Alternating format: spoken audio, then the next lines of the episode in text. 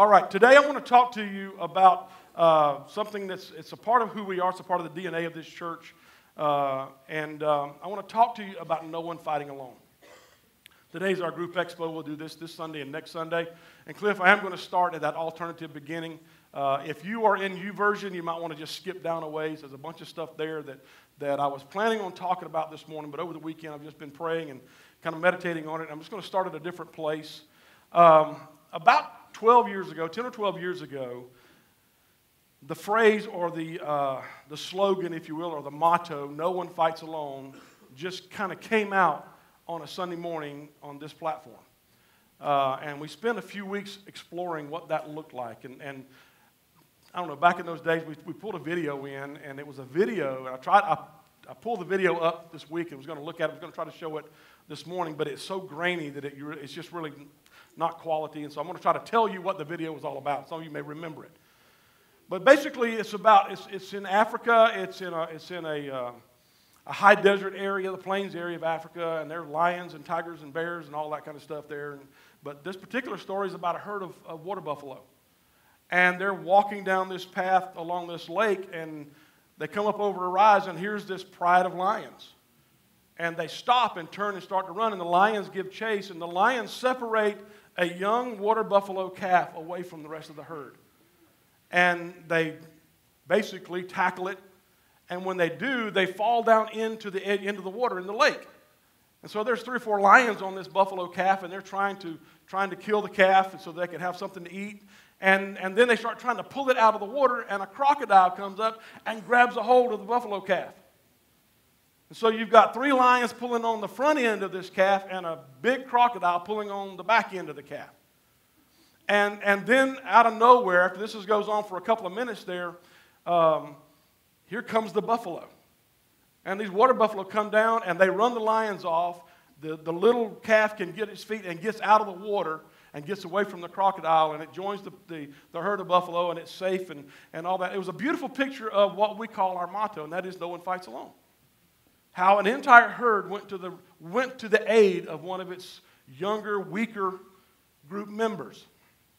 And so I want to kind of take that today and kind of build on that just a little bit with what I want to talk to you about, especially today being the expo. Um, last Sunday, uh, Ed Lewis and I were talking. He was sharing something that, that he had this uh, about hyenas. We were talking about it and, and how hyenas will they don't just pack and run and try to tackle something, they run and they nip at it.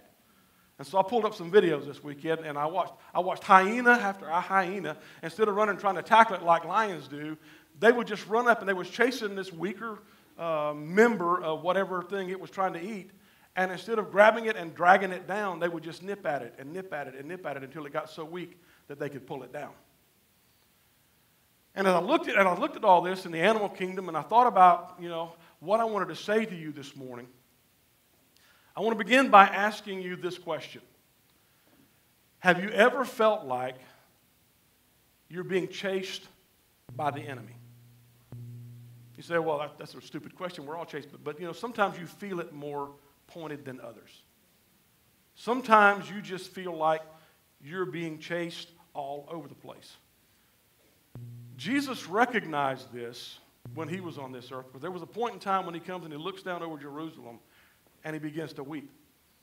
And they go, what, you know, what's, why are you crying? and he said this. He said, he said, I see them as sheep without a shepherd. They're harassed and helpless.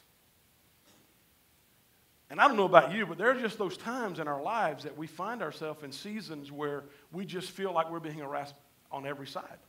Sometimes we feel like that water buffalo calf where we got a lion that's got a hold of us on the front end trying to, trying to drag us into the water, and then you got a crocodile coming up and biting us on the back end trying to destroy us from there.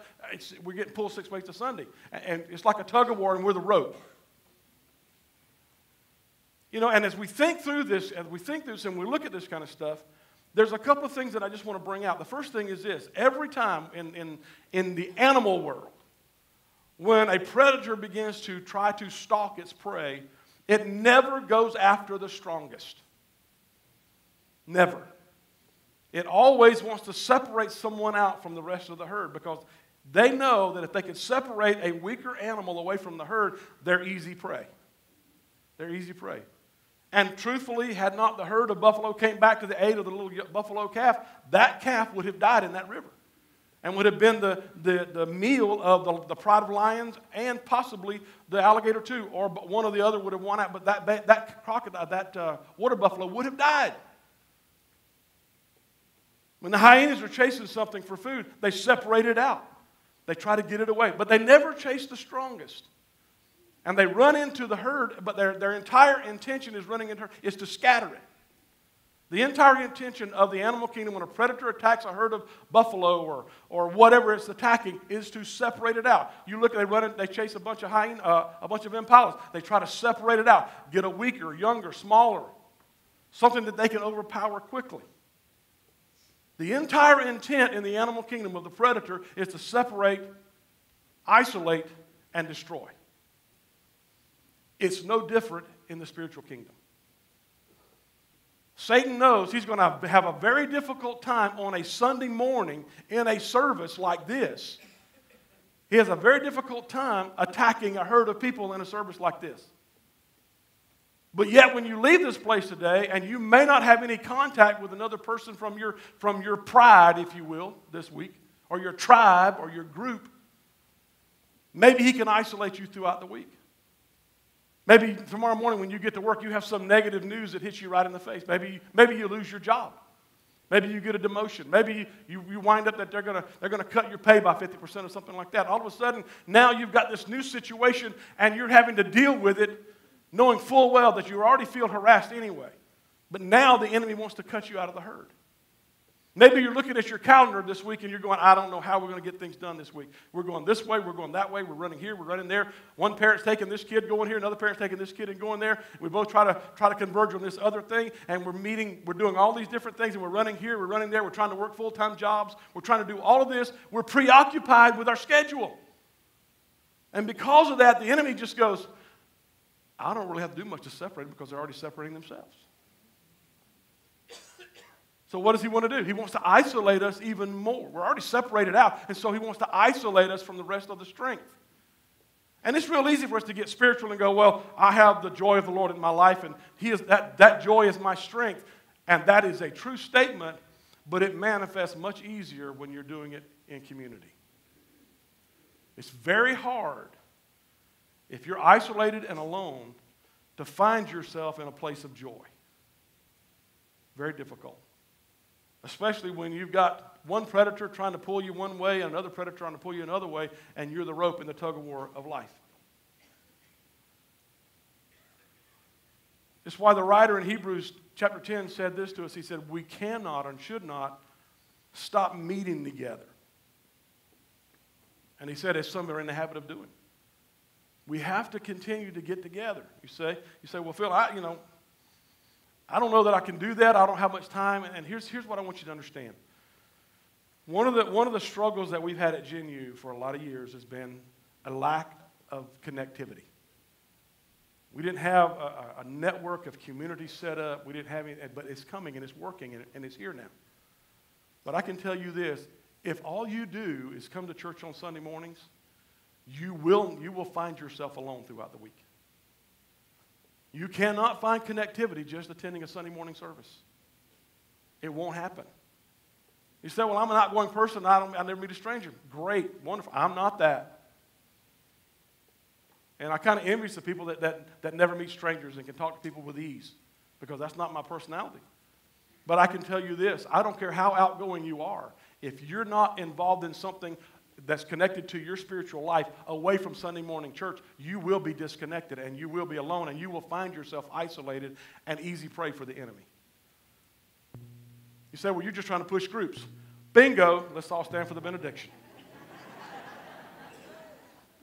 because that's the truth. Group life, a network of spiritual life and spiritual connectivity is imperative. If we don't get into a smaller unit of individuals who, are, who make Generations United Church as a big group of people, we will all find ourselves isolated and alone and easy prey for the enemy. It takes connectivity. There's a lot of reasons why we're not, and I'm not going to go into all those kind of things, but I just want to tell you this. If you've ever been chased, if you've ever been cut away from the herd, if you've ever been dragged down into the mud and the mire like that little calf was, And while you're down, another predator attacks you. If you're in a tug of war of life in multiple situations with multiple enemies and you're the rope, what happens? Well, you listen to that video. When I listened to that video, I kept hearing these voices in the background as the people that's making the video. And two or three times they said, The calf is dead. The calf is dead. That calf is dead. Because three lions are on it, it's in the water, and a, and a crocodile is trying to eat it from the back end. And it wasn't moving. I don't know about you, but there have been times that I've been down and out, and I've been, I've been isolated and alone, and I feel like I am the rope in, in the tug of war of life. And I've heard people make st- statements like that. They make comments. Maybe they didn't say, ah, the calf is dead or Phil is dead. And you get in those situations and you want to scream out and you want, and you want, to, you want to do whatever you can, but the enemy's got this chokehold on you around your throat. And you hear other voices and spectators that are watching this unfold, and they hear, you hear the voices going, that's over. They're never going to get, they're never going to get through this. They're over. That's the end of it. Or maybe your voices sound something like this. Well, you know, she's pregnant, she's not married. He had an affair. Well, they've been, both been divorced multiple times. He has a drug problem. She's a party girl. She's easy. He's an alcoholic. He lost his job. She's a single mom or he's a single dad. They file bankruptcy. Or maybe it's even more harsh. Maybe you've heard someone say this to you that you're useless, that you're stupid, that you're dumb, that you're fat, that you're ugly, that you're just trash. Why, would, why do you think anyone would want to be someone like you? You see, the voices don't necessarily come in the form of a lion or a hyena or something like that. Sometimes it comes in the, at the form of people that are supposed to be friends. People that know us well that say harsh things to us. And we're already in this struggle. We already feel like we're all by ourselves, and now someone is pronouncing a death sentence over us. In 1 Chronicles chapter 12, we pick up David, and David is fleeing from Saul. He just left Nob, and he's, he's, he's at a place. He'd been, he went to Gath, of all places.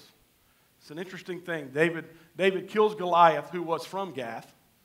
And then when Saul begins to chase him, he goes to Gath. Probably not, probably not the guy that people in Gath really wanted to see around their town. But yet he's there. And then everybody starts talking about him, and so he, he begins to, to pretend that he's lost his mind. He starts frothing at the mouth and, and all this kind of stuff. And finally, they go, You got to get out of town. You're going to bring all kind of bad mojo on us, so you got to go. So David, it says that David flees to a place called Adullam. There's a cave there, a set of series of caves. David flees to the caves at Adullam. He's in a cave, he's all by himself. 1 Chronicles 12 22 says this Day after day, men came to help David until he had a great army. David goes trying to flee from Saul, but he gets in the cave and he's all alone. What happens? Here come the buffalo. Here comes the buffalo. He can't go back to, to, Israel because Saul is there trying to kill him. He can't stay in Gath because the, the crocodile is telling him you're nuts and you've got to get out of town. So he goes to a cave in Adullam. And day after day, men heard where he was at, and men began to come to where David is. Now, you'd be sitting here this morning going, well, yeah, but that's David. He was, he was in line for the kingship, and, and you know what? David had all these mighty men, and, these, and this, is, this, is what, this is what sustained David. But, but I want you to listen to the description of the people that came to David at Adullam. So David got away, 1 Samuel 22. David got away and escaped to the cave of Adullam. When his brothers and others associated with his family heard where he was, they came down to join him. So, family members, that's a great thing. Not only that, but get this, but all who were down on their luck came around losers and vagrants and misfits of all sorts. Now, remember, the beginning of David's mighty men began at Adullam. It was some family members, and if you know anything about David's family, you know when David went, David came into the to the camp the day that he that he killed Goliath. His older brothers are looking at him and they're talking down and they're sarcastic at him. They're, they're telling him, you, You're evil, you got, a, you got a dark heart, and what are you even doing here? You're spying on us, trying to, you're going to go back and tell on us, and all this kind of stuff. And David just goes, What did I do? I just brought you some cheese and some bread. So, what did I do to deserve this? And then his older brother finds out that David said, Hey, I'll go fight the lion. I mean, I'll go fight Goliath. And he's coming to David, You can't do that. That thing is nine feet tall. He's going to step on you like a bug and squash you. All this kind of stuff. But yet, when David's alone in the cave, it's his family that goes to him. But not just his family, all the losers, all the vagrants, and the Bible descriptive term is misfits of all sorts. But yet they went. And from the misfits of all sorts came David's mighty men. Now, you say, well, I, I don't want to be a misfit. But, but yet, get, get this, get this, guys. That's how Christianity began. Look at 1 Corinthians 1. Take a good look, friends, at who you were when you got called into this life. What life? The life of following Christ. I don't see many of the brightest and the best among you. Not many influential, not many from high society families. Isn't it obvious that God deliberately chose men and women that the culture overlooks and exploits and abuses? He chose these nobodies to expose the hollow pretensions of the somebodies. You may be here this morning thinking, well, if I had this title, if I had this degree, if I had this type of education, if I knew these people, then it would be different. My life would be different. But I'm here to tell you this morning that every single one of us in this house, we're deliberately chosen by God in our state of nobodiness. Okay? We're chosen by God to be His children. He's called us to the cave at Adullam to be His mighty men and mighty women of God. He chose the nobodies of the world to confound the somebodies of the world. So it doesn't really matter what your title is. It doesn't matter what heights that you've achieved socially or even economically. None of that stuff matters. What matters most is this that you're a part of the body of Christ and you're a part of a local body of Christ, and you even bring it down even smaller and get part of communities and, commit, and, and little tiny groups of individuals that you can do life together. Because it's those types of scenarios that God chooses, and He elevates nobodies into mighty men and women of Him. That's the whole point of what I'm talking about here. Here's the deal strong congregations, strong communities of faith are populated with current and former cave dwellers. That's what they're made up of. Listen, you mean to tell you what the beauty of Generations United Church is? That it's made up of a bunch of nobodies. We all have issues. We all have struggles. We all find ourselves in all kind of bad decisions from time to time. But at the end of the day, the thing that we know that we can find here in this community is that we'll be loved unconditionally, we'll be accepted without reservation, and forgiveness is ours for the asking with no bitter taste left in anybody's mouth. God takes a bunch of nobodies and builds a strong group of somebodies who become mighty men and women of God because we choose to unite together. They went to the cave where David was. You say, well, if I had a cave, I would go there too. Well, there's a cave, there's another cave. Every one of these tables represents two caves all around this building. Now, you can sit here this morning and you can, and you can be, an, be an island unto yourself. And I know what I'm talking about when I'm speaking to this this morning because I'm telling you straight up. For the vast majority of, the, of my 25, 26 years almost now of being a lead pastor, for the vast majority of that, I chose isolation. I chose, I chose being alone. I chose not to network. I'm the least network guy in the ministry. And you know what? I used to think that was a cool thing, but I learned something a few years ago. That just as no one fights alone, you can't do ministry alone either. So about three years ago, I, I, I found myself connected to about five or six guys. They're all pastors, different walks of life, different, different sized churches, everything. But we meet every Thursday morning. Every Thursday for the last three years, we've met every Thursday. And we just talk. There's no agenda. And we've, we've learned something about one another, and that is that we all need each other. We're all cave dwellers. And when we find ourselves isolated and alone, there's a, there's a network of people that we can fall back on. And I have friends that are not in the ministry as well that I can do life with. But being a pastor is, has a little different edge to it from time to time. And so sometimes you have to have somebody that, that's walked where you walk. That, can share, that you can share the, the ups and the downs and the trials and the tribulations of this vocation. It's no different from you. You want to find someone that's walked in the shoes that you walked. But here's what I know. If you sit in this building on Sunday mornings and this is all you do every week, you just sit here for an hour and 15 minutes on Sunday mornings, you're never going to find somebody to walk and do life with. You got to step out of this. You got to get connected. You got to get in a group. You got to begin to be a part of a smaller community of faith. You say, well, I've, I've tried that once before. Well, okay, then try it two, three, four, five, ten times. Try it until you find what clicks for you. You see, as Americans, we, we, we, we, uh, we get bored real fast. We get bored real fast. I mean, we want, we want our, our, our breakfast in, in 90 seconds. So you pull out the Jimmy Dean biscuit, you pop it in the microwave, boom, it's done, and then you eat that thing. That's how we, but we also want to do life that way too. We don't want, we don't have to wait on anything. We don't have to search for anything. We don't want to have to do any work other than our job. But let me tell you something, guys. If you want to be a part of a community of faith that you don't have to fight in life alone, then you got to get involved in community. You got to get out of the Sunday morning service.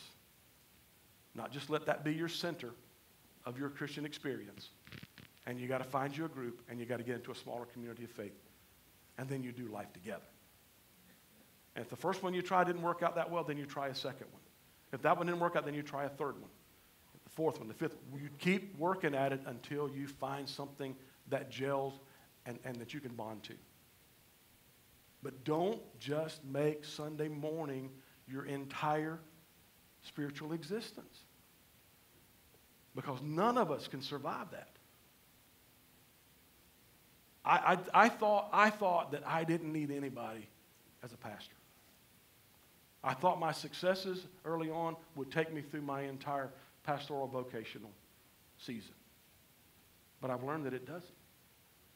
And I've learned that I need men and women in my life to speak into my life and that I can listen to just as well as you do. You say, well, I'm more of a, I'm more of a, of a rogue. Well, there's nothing wrong with being a rogue as long as you don't wear it as a badge of honor.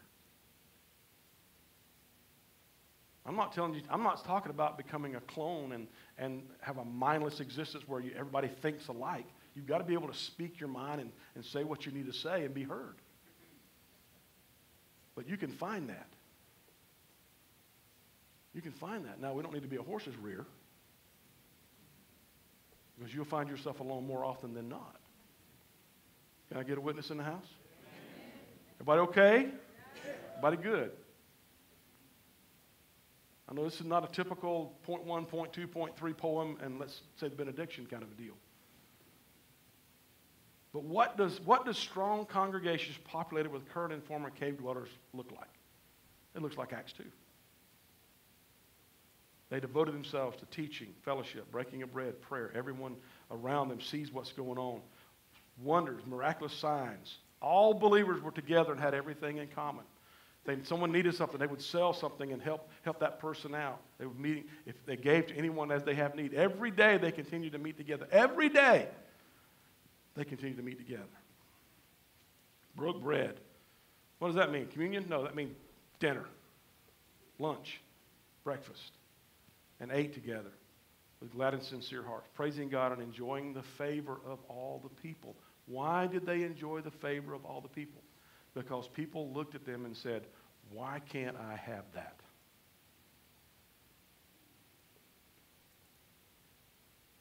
Why can't I have that type of camaraderie? Why can't I have that type of support? Why can't I have that type of, of individuals that will help me when I need help? It's a simple reason. Because we choose isolation over community. We make the choice to go there. The community of faith is a living organism, it's not something that's dead. People are connected to it. Romans 12 tells us that we're members of one another, that we're together in this. 1 Thessalonians 5, we're going to build each other up. 1 Corinthians 12, we're going to care for one another. 1 Thessalonians 3, we're going to love one another. 1 Thessalonians 5 says we're going to pursue one another's good. Galatians 6, bear one another's burdens. Ephesians 4, to bear one another in love, to be kind, compassionate, forgiving toward one another, to submit to one another, to consider one another better than ourselves, to be devoted to one another in love, to live in harmony with one another. And the list can go on and on and on and on and on and on. But the real picture of what we're talking about is found in Acts 2. It's about community. It's about group life. It's about all the cave dwellers coming together in a bunch of little caves and doing life. You guys getting this this morning? When this begins to take place, there's a pattern that pops up that emerges. David's got all these cave dwellers. They've come. They're misfits. They're low lives. They're vagrants. They're all these kind of things. They've come and they've connected themselves to David. Later on, a little while later, the Philistines are at war with Israel, and David and his men were in the thick of the battle. And in the thick of the battle, David becomes weak. David becomes weak. He becomes exhausted. And this, this relative of Goliath called Ishbi-Benob, now there's a name for your kid right there. Name him Ishbi-Benob. If you want to grow up to be a tough person, name him Ishbi.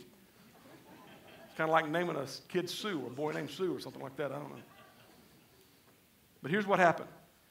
Ishbi-Benob was a descendant of the giants. His bronze spearhead weighed more than seven pounds. He was armed with a new sword. He had cornered David and was about to kill him. Why? Because David was cut off from the rest of the guys. Abishai, son of Zeruiah, came to David's rescue and killed the Philistine. I'm not talking about letting other people fight your battles for you. But I'm saying that there's going to be times in life when we are fighting through life that the battle gets too heavy and the giant is about to overwhelm us, and we need an Abishai to step in. But if you're an isolated individual, there are no Abishais. Abishais come through cave dwellers coming together and becoming mighty men and women together. And then in the thick of the battle, when you feel like you're about to be overwhelmed, Abishai steps in and takes care of the giant. Read that story, 2 Samuel 21. It's a great story. When the lions are attacking the younger, smaller, weaker in the community, the community needs to surround the enemy and hook him with the horns of the big bull. And that's what you see in that video. I remember that, that big bull came in there and hooked that lion. And when he did, that lion went loop de loop de loop out across the plain. Sometimes we need a big bull to come in and take care of the giant that's attacking us. But that happens when we're a part of a community. That happens when we're together in group. Amen? All right, let's close this thing out. 1 Peter 5. Stay alert. Watch out for your great enemy, the devil. He prowls around like a roaring lion looking for someone to devour. Here's a thought for you today. We quote that. Oh, he, the enemy is like a roaring lion seeking whom he may devour. Here's a thought for you. Just because he's looking to devour you doesn't mean he gets to. If you're in community, the likelihood of being devoured by the enemy is much smaller than it is when you're isolated and alone. Nobody fights alone. Let's stand. Ecclesiastes 4. If one person falls, the other can reach out and help. But someone who falls alone is in real trouble. Likewise, two people lying close together can keep warm, but how can one be warm alone? A person standing alone can be attacked and defeated, but two can stand back to back and, and conquer. Three are even better, for a triple braided cord is not easily broken. We need each other. We need community and we need groups. Amen? Amen. Let's pray.